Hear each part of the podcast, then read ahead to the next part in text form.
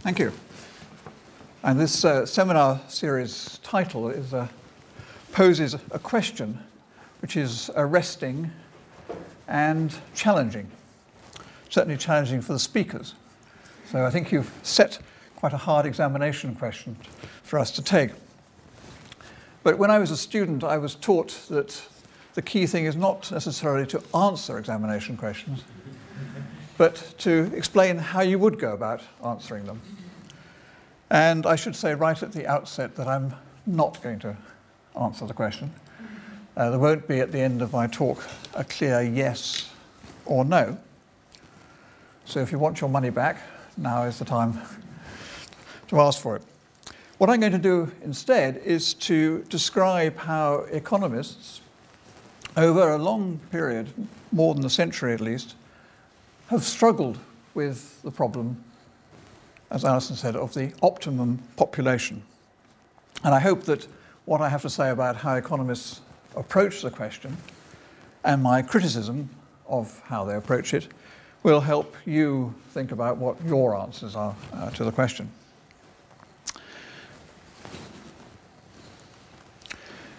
The reference to optimum population signals that a central ingredient in this is welfare economics. What is welfare economics? Welfare economics is concerned with the interplay between ethical values and economic analysis. Now, non economists in the audience may be rather surprised to know that economists have an interest in ethical issues. As uh, Robert Solow once said, that uh, to ask an economist to talk about ethics was like to ask a turkey buzzard to discuss table manners. And I don't know quite what a turkey buzzard is, but one, but one gets the impression. And it's true that the subject has been, in my view, disgracefully neglected in recent years. And when I was a student, welfare economics was a compulsory part of the curriculum. And leading economists, including here in Oxford, were writing DPhil theses on the subject. Today, it's largely regarded as an optional extra. People leading textbooks, for example, may include a chapter, but one at least, uh, Hal Varian's book, which is widely used, says that he doesn't himself cover this. But it is a central part of economics. Indeed, John Broome has written recently to say that economics is a branch of ethics. At least much of it is. He says part of economics is pure science, but most economists are interested in finding better ways of running the economy, of structuring the economic system, or of intervening or not intervening in the economy. All that part of economics is a branch of ethics. Now, I think that's too strong. Uh, I would rather say that welfare economics lies at the interface between economics and moral philosophy. But I fully agree with John that economists need to pay much more attention to the ethical basis of their analysis and to examine critically the values underlying it. And that's the reason for part one of my three part talk. In the second part, I'm going to examine some of the contributions to the welfare economics of population. And as I said, I'm going to be quite critical. In particular, I'm going to suggest that the economic model underlying quite a lot of it is incomplete and leaves out some of the most important parts of the story. And one of those important elements is inequality, which is in my title and is the subject of section three of the talk. Population growth is taking place in a world characterized by great inequality. And although economists like to assume in their models that everyone is identical, which makes life much simpler. It simply won't do when discussing this question. So that's the rationale for the third section. The final sort of introductory remark I'd like to make concerns the, the global perspective of the seminar, which I very much welcome. And for much of the talk, I'm going to be taking a global approach to welfare and justice, asking whether there are too many or too few people from the standpoint of the world as a whole. But self evidently, this will, may well coincide with a population being too small for some countries or indeed whole continents. And I shall refer at a moment to the European Union. And I noticed that the Optimum Population Trust, which believes the world is already too full by no fewer than 2.3 billion people, so quite a lot of us wouldn't be here if they had their way, it still classifies 51 of the 162 countries they study as having the capacity to expand their populations. So that's the structure of the talk. And as you can see, it's going to be a, a mixture of discussing the substantive issue and discussing the approach to it taken by economists. Now, before I start on the first section on welfare economics, you may say that the issue posed in the seminar's title is a purely scientific one. It comes in the category that John Broome describes as part of economists' activity, which is purely scientific. Is the current world population of 7 billion reached last month, or the 10 billion expected by 2100, the largest sustainable? And that requires clearly contributions from experts on water, food, natural resources, health, has already been covered in this seminar. And I'm not going to trespass on their territory. But in asking, is the planet full, we're not simply asking, is the current population sustainable? And in a rather important essay that the distinguished Swedish economist Knut Wicksell gave in a lecture more than 100 years ago, he said, It's quite possible for a country to maintain for centuries a constant population and yet be terribly overpopulated. As he recognized, any judgment about overpopulation involves both technical issues and issues of value. And it struck me the other morning, standing in the Banbury Road, seeing the uh, buses go past saying, sorry, bus full, an experience that some of you may have had, we know that doesn't mean that they couldn't actually have taken another passenger. The bus wouldn't have stopped moving if we'd got one extra person on board. It's rather that the bus driver was applying a set of rules, partly legal but also social conventions, about how far it's acceptable to squash people together in the bus. So it's not just a simply a scientific question of how many people you can get in a bus, it is we have to consider the underlying normative judgments.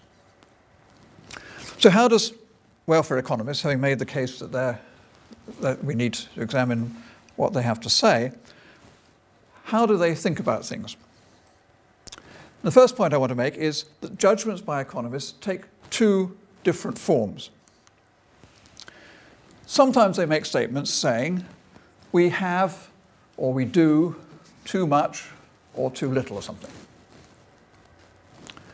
But other times they say that the choices people make are distorted. They're not making their choices on the right basis.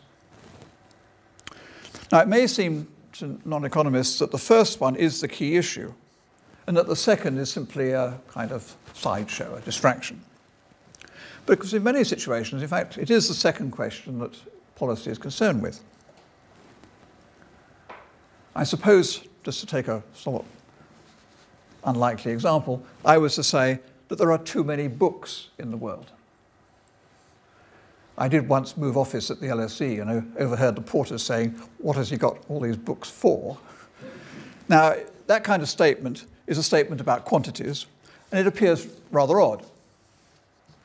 On the other hand, I took the book example because one could make an argument on the second kind, which is to say books, of course, are privileged in that they don't pay value added tax. There's zero rated for value added tax, unlike other forms of entertainment and so on, like CDs and so on. So it could be argued that we actually consume too many books because the playing field is tilted in the direction of books away from other forms of consumption. And that would be an argument of the second kind, and many arguments in economics are of this form. And in fact, sometimes the argument's made in this way with regard to population. And at this point, I have a, a confession to make. Um, the only time I've actually made any statement, I believe, in public about population is in a report uh, when I was a member of something very grandly called the EU High Level Group on the Future of Social Policy.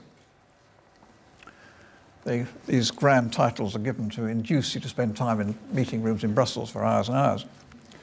But in this uh, report, as you can see, we actually said that we believed that the, there was a problem. We needed new demographic dynamism. And in particular, as you can see, both referring to increasing immigration, but also to allowing young couples to have the number of children they desire. And that's an example of the second kind of argument. The second kind of argument is that it's saying that basically there isn't a level playing field.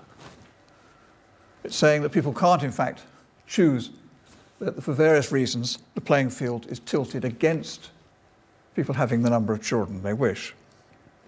And it, as you can see there, it's not just this high level group, but also the OECD have commented on the fact that there's quite a lot of evidence for a number of certainly European countries that people do have fewer children than they claim they would like to have. Now, I'm saying this because I want to distinguish these arguments, but also because on reflection, I think what we said was wrong. That in fact, I think it was wrong to make the argument in terms of distortion. And in fact, the right kind of argument to make in this case is one about quantities. And there are several reasons why I think that's the relevant thing to look at. The first obvious point is that, unlike choosing books or CDs, the decisions by individuals have significant consequences for the rest of us. In the case of books, there's a bit of spillover, and that if I read a book, it may make me a better citizen or may have some effect which otherwise benefits other people. But in the case of fertility, this is clearly a case where there are potentially large external consequences, negative in case of crowding or positive in other respects possibly, which I'll come to in a moment. And it seems to me now that if we really, for example, believed in the need for a new dynamism, then we should have made the case for that as such and not hidden behind other people's decisions as to whether they wanted more children or not. A second reason for doing that is that in welfare economics, certainly one thing we've learnt in recent years, is that levelling one playing field, when there are many unlevel playing fields, when there are many problems, levelling one may not necessarily make things better. And this is a clear example, it seems to me, where in the case of women, their position in the labour force is not one in which they could say they face a level playing field. We know that there are all kinds of distortions and barriers which may disadvantage women in the labour market. And that unless one were to act on those as well as on the fertility decision, we might well make things worse rather than better. Removing obstacles to fertility without removing unequal opportunities in the labour market may not be a welfare improving reform, and indeed may reinforce gender stereotypes and make career advancement more difficult for women. And then, thirdly, a third reason why I think this distortion argument is not the right one is that preferences are clearly not simply fixed and given.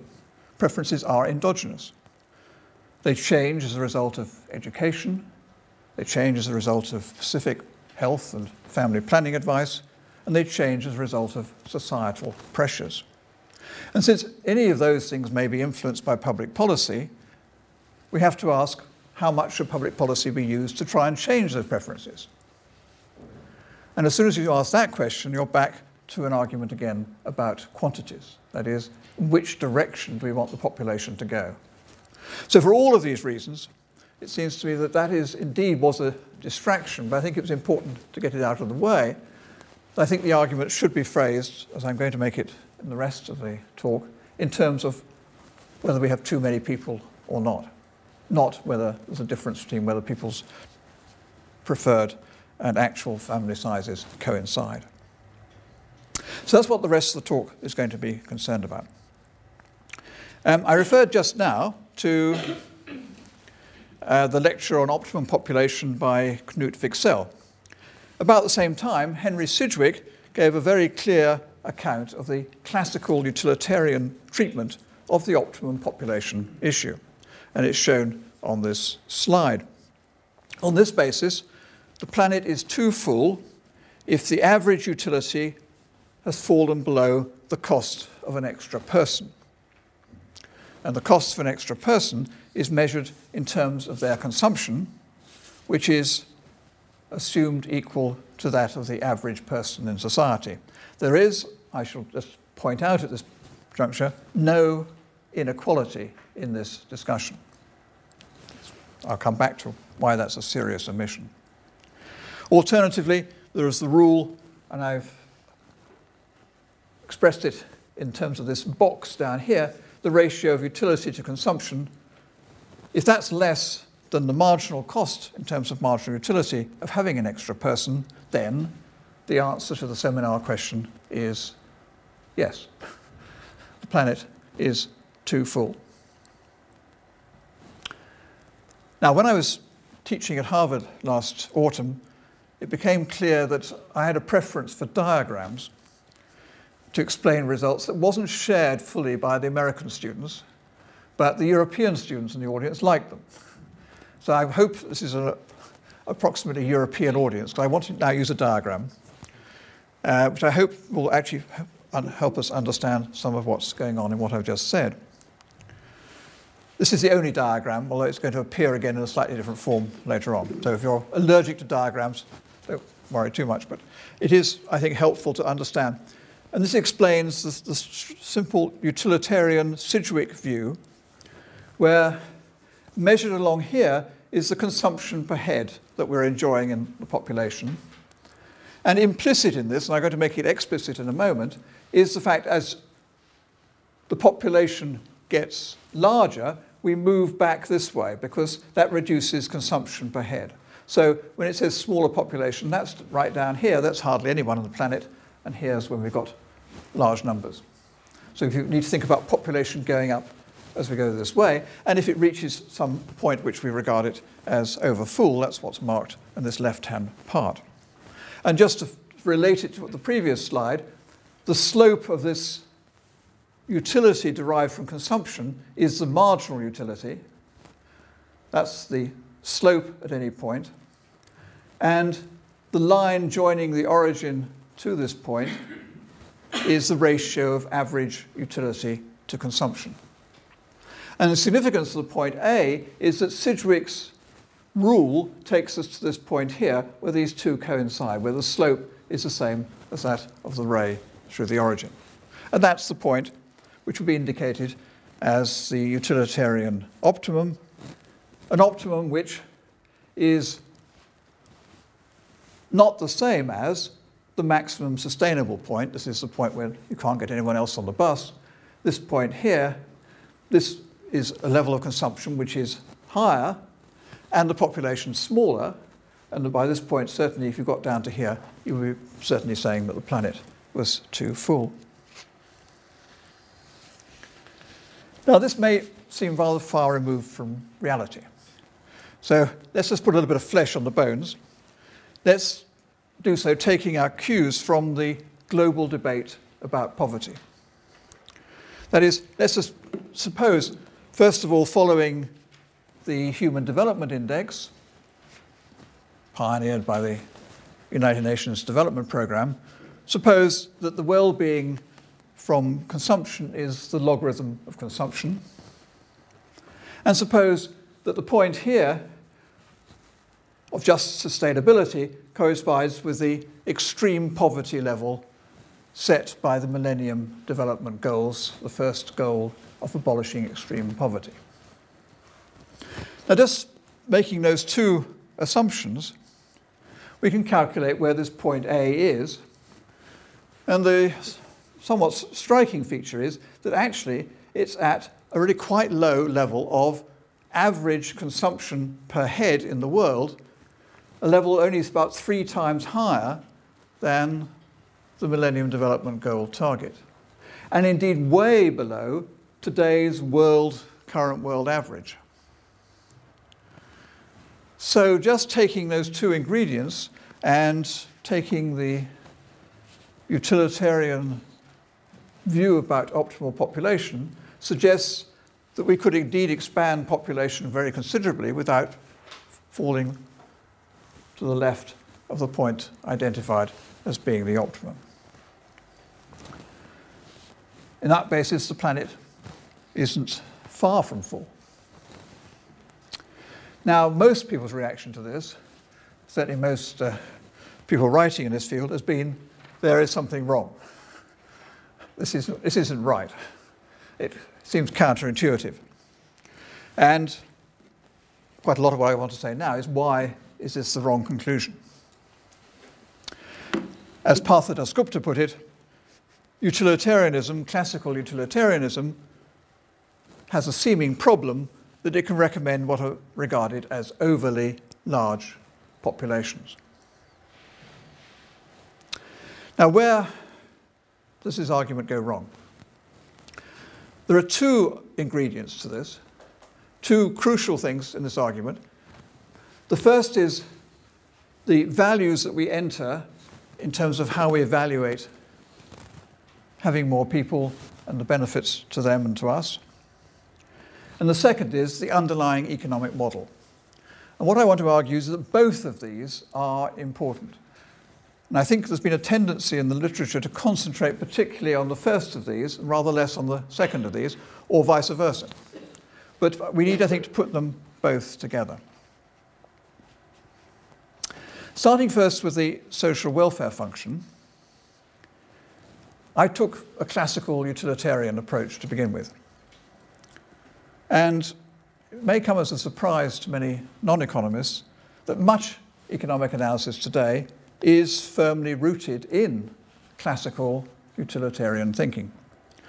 Robert Lucas, Nobel Prize winner, in his 2003 address to the American Economic Association, said to evaluate the effects of policy change on different consumers, we can calculate welfare gains for all of them, one at a time, and add to obtain the welfare gain for the group. That's what effectively we were doing when applying the Sidgwick analysis just now. Now, for Lucas, this he regarded this as apparently quite self-evident. That's, that's what you should do. He called it the general logic of quantitative welfare analysis. And if you look in economics journals, I'm willing to bet that out of those articles that express some view about welfare, that say something whether something's better or worse, nine out of ten of them are taking a utilitarian position. But this completely ignores the fact that in the last hundred years or so, we've seen very substantial developments and criticisms of utilitarianism. It's almost as though a physicist was to examine the economic consequences of climate change by simply referring to Alfred Marshall's Principles of Economics, written in 1890. There's a lot that's relevant in Marshall, and there's a lot that's relevant in Sidgwick, but at the same time, we clearly need to think about what's wrong with those uh, it as an ethical basis for this discussion. And I'm going to pick out really two of the three things I list there. I'm going to leave out the first one, which is rather straightforward and obvious. What's wrong with the utilitarian position? Uh, first of all, that of course we may simply want to bring in quite different principles, alternative principles, as to how we think about the issue of population. And one important strand of criticism coming mostly from philosophy has been that we want to choose, apply other criteria than those simply of classical utilitarianism or some variation on it. So I've just listed one here, again quoting John Broome, who refers to the what he calls the basic intuition that adding people to the population is not in itself valuable. And that leads him immediately to reject certainly classical utilitarianism, but also average utilitarianism and other forms of the same uh, way of thinking. And such a shift in our ethical perspective will certainly give you a different potential answer to the question posed in the seminar. Such a basic intuition, which says you give no weight as such to additional people, may be expected to shift us away from the no answer back towards a yes answer. And the same, I think, probably follows if we look at the third possibility, which is to adopt an alternative evaluative basis. And here I've taken the example of Amartya Sen's theory of capabilities, most recently described in his book, The Idea of Justice, which was named by The Economist as being the best book of the year for 2009. And broadly speaking, what he's arguing is capabilities refer to the freedom that people have to realize their potential, their opportunities rather than their outcomes. Clearly, a different way of assessing the advantages or disadvantages from adding to the population. And again, this will have a significant effect on how we think about the question as whether there are too many people.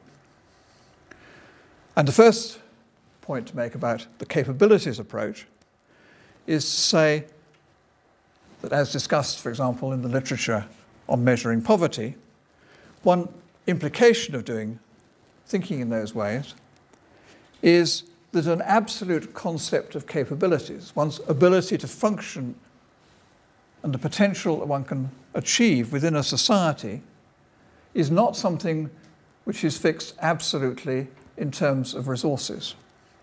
It shifts us away from thinking about $1.25 a day.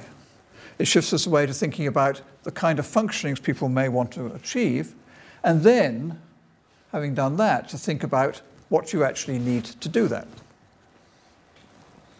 So, yesterday, for example, watching the news and listening to the interviews with young people, the million unemployed young people looking for jobs, I was struck by the fact, of course, that to get a job today in today's labour market, you don't need just the linen shirt and leather shoes that Adam Smith referred to in 17 whatever. You need, the very least, a mobile phone, for example. You need different goods to do this. And in the same way, shifting to a capability approach when thinking about the world's population, we have to think about the resources needed to participate in a society which, of course, is itself considerably, as we've seen, richer than the $1.25 minimum. And so, this, to begin with, I think, would begin to shift the view away from very large populations that might be justified on a purely utilitarian basis. And secondly, the capability approach is inherently multidimensional. There are many elements that determine the opportunities open to people. And in their recent survey of functionings and capabilities, Kaushik Basu and Luis Lopez Calva said, in trying to empirically compare the quality of life achieved by different societies, we need to focus on a few salient functionings.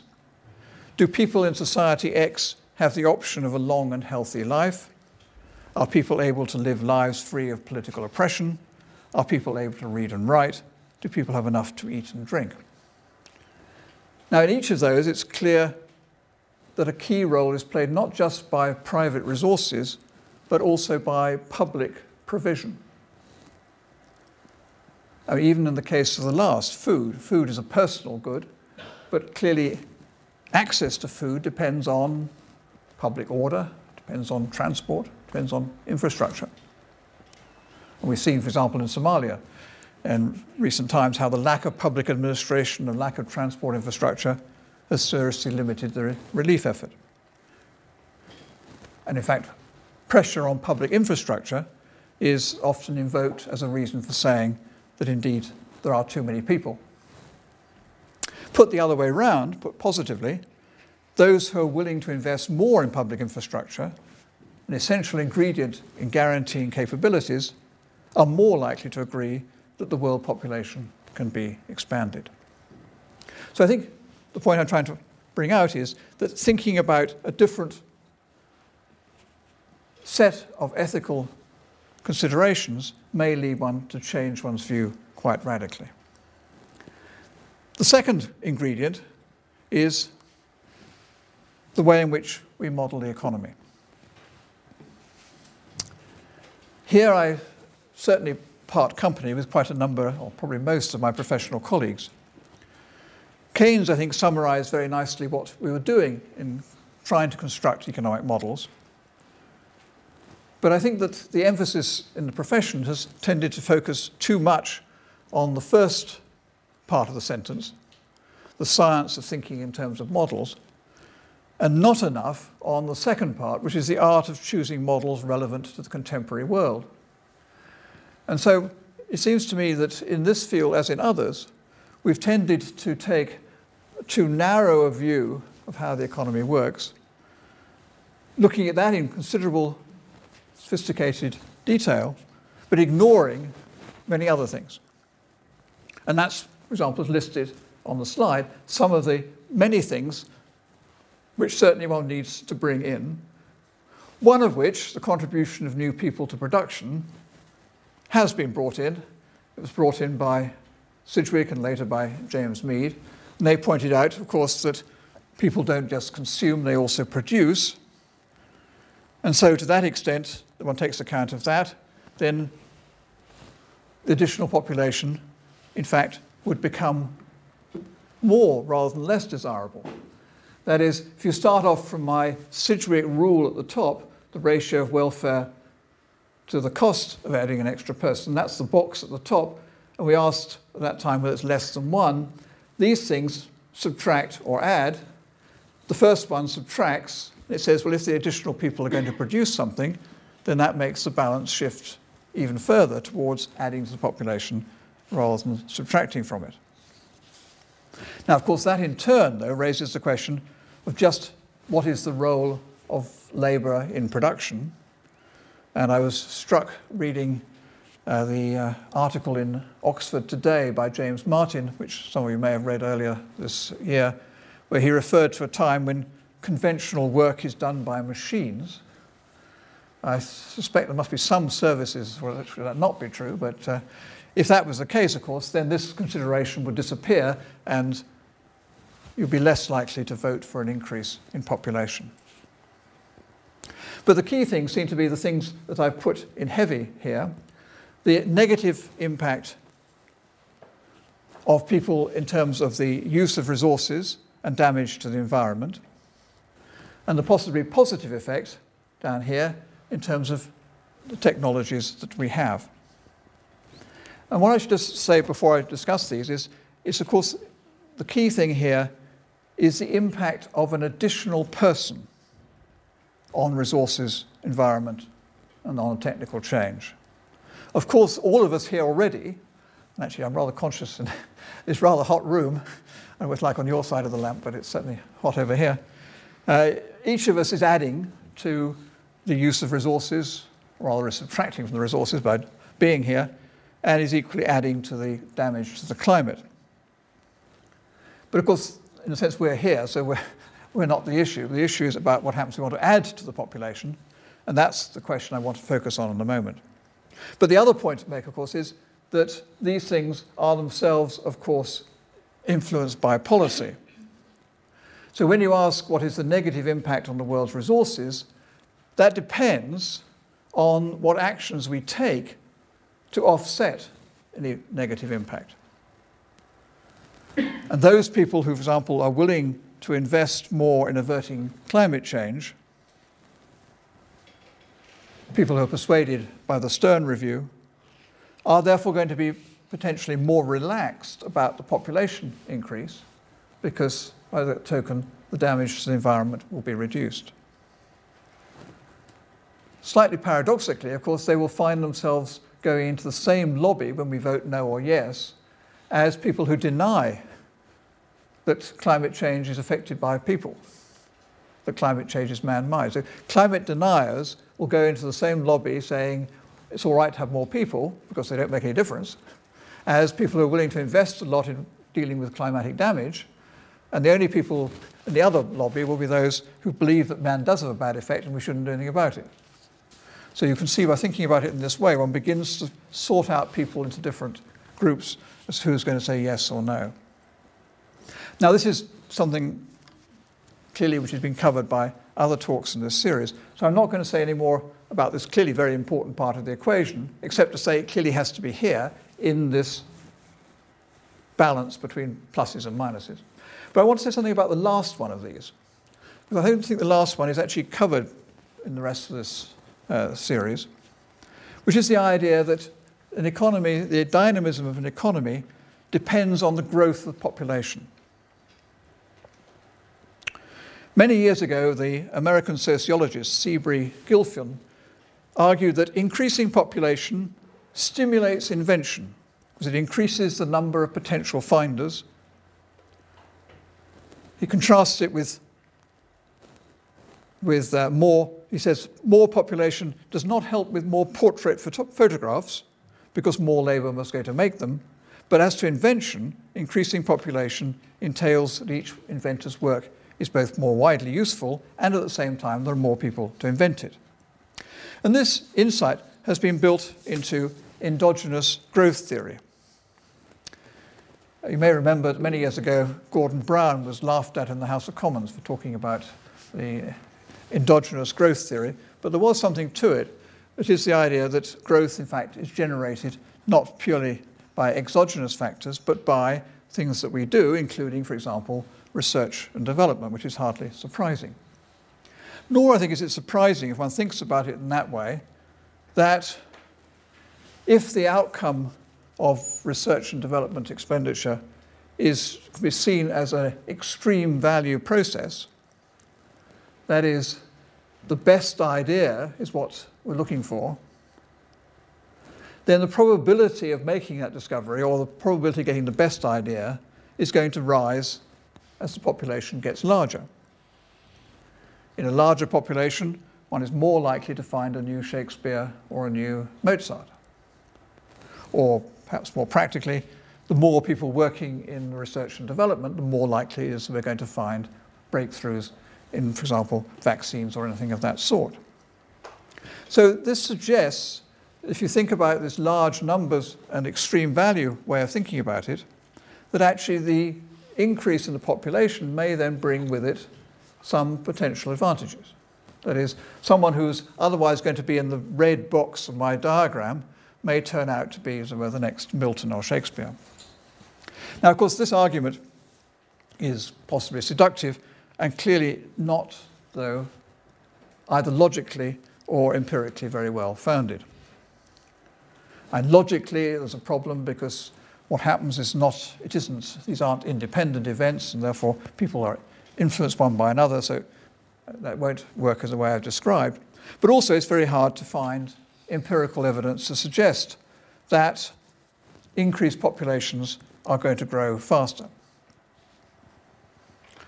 In fact, if one looks at the empirical evidence about growth, one is struck by the fact that either people assume that there is no effect of population, or that they assume that there is and it's simply proportional without testing for whether that's true.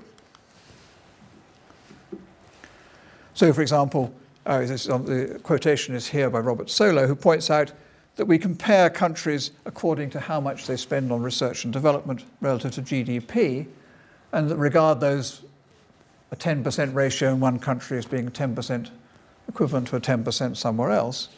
But of course, the fact that one country is bigger than another means that the United States, for example, is spending a lot more absolutely, has many more engineers, scientists than a smaller country, and they should therefore be producing more scientific advances.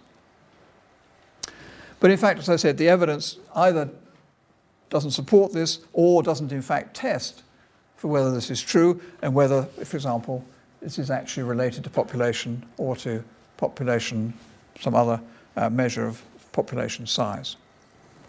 So, what I want to do is simply point this up as a concern that we need to think more about what the relationship is between population and technological advance, and to contribute my own small piece of research, I thought perhaps having had uh, three quarters of an hour or so of rather solid economics, you might like some light relief. So that uh, I just took one example where my extreme value argument, rather than Shakespeare and Milton, to take uh, the example of athletics, where, which is clearly extreme value process. It's a winner take all example. So I just simply looked at whether, in fact, larger countries produce more winners. So what the graph shows you is the proportion of the world's population lined up from the smallest country, I think was Seychelles probably, one of those small islands, uh, through to the largest, which is China at the end. And then up here it shows you the number of Olympic medals won in Beijing in 2008. And the smallest country to win a medal, one medal, was Trinidad and Tobago, with a population one thousandth of that of China. China did not win a thousand medals, which it would do if it's proportionate to population. It won actually a hundred, and that's broadly the relationship which uh, seems to fit it quite well over the whole set of data. Roughly, your number of medals goes up to the power of about two thirds. Now, Olympic medals may seem like a strange lead into my final section on inequality, but there is actually a link. Uh, 32 years bef- earlier, at the time of the Montreal Olympics, the French newspaper Le Monde uh, had a big headline saying that France had won another gold medal for inequality. And uh, this was, I think, the, the, only time to my knowledge I've appeared on the front page of Le Monde. Inequality is the missing part so far of the story. And I think it's a large missing point. And it's a missing point in much of economics. There was a time when classical economists thought that distribution, who got what, was the principal problem of political economy. Today, that doesn't seem to be the case, but it is, as I said, an important part of answering the question. How does it affect how we think about these things? Inequality in the world as a whole arises for two related but separate reasons. There's large differences of income and other resources across countries, and there are large differences within countries. Taken together, they produce a very unequal world. Now, many people think the United Kingdom is unequal, but the world as a whole is considerably more so. Now, how do these differences, and beginning with the inequality between countries, the top one here, how does that affect the arguments I described earlier which economists make about the optimum population. Clearly, whether the population should increase or not depends on where the population has increased. Now, here the news is not good. On the basis of the United Nations projections, and I've taken the period 2011 to 2050, there will be relatively little or no population growth in Europe. Growth in the United States will be 110 million. This is a projections. But that's only a small part of the 2.6 billion increase that's expected over this period. The projected increases in India are 486 million, Nigeria 230 million, and they account for about a quarter of the total. In fact, those countries, it's so large that I've left them off the next graph which I want to show you. Because what the next graph shows is where the big increases in population are taking place in relation to how rich these countries are, defined in terms of their GDP per capita, expressed in terms of uh, allowing for purchasing power differences.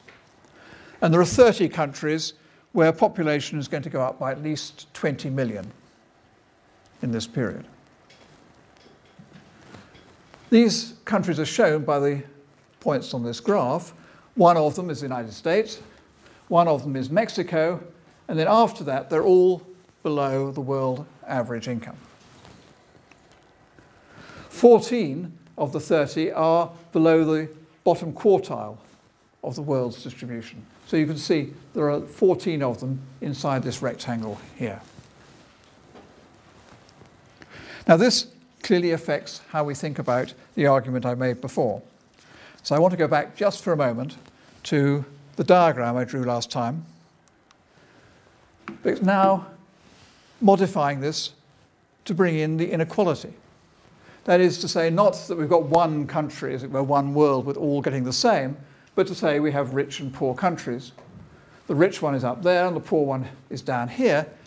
And if you remember, the criterion was whether the slope here which is the cost, is more or less than the benefit, which is the slope of the line through the origin.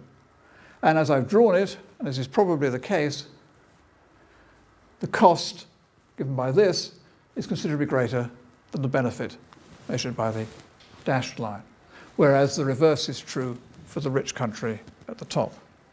So you can see from this that whatever we might have thought my calculations I did about the uh, Millennium Development Goal target and the looking at the world as a whole, will certainly be a long way off once we allow for these differences between rich and poor countries, given that it's down here that most of the increase is taking place.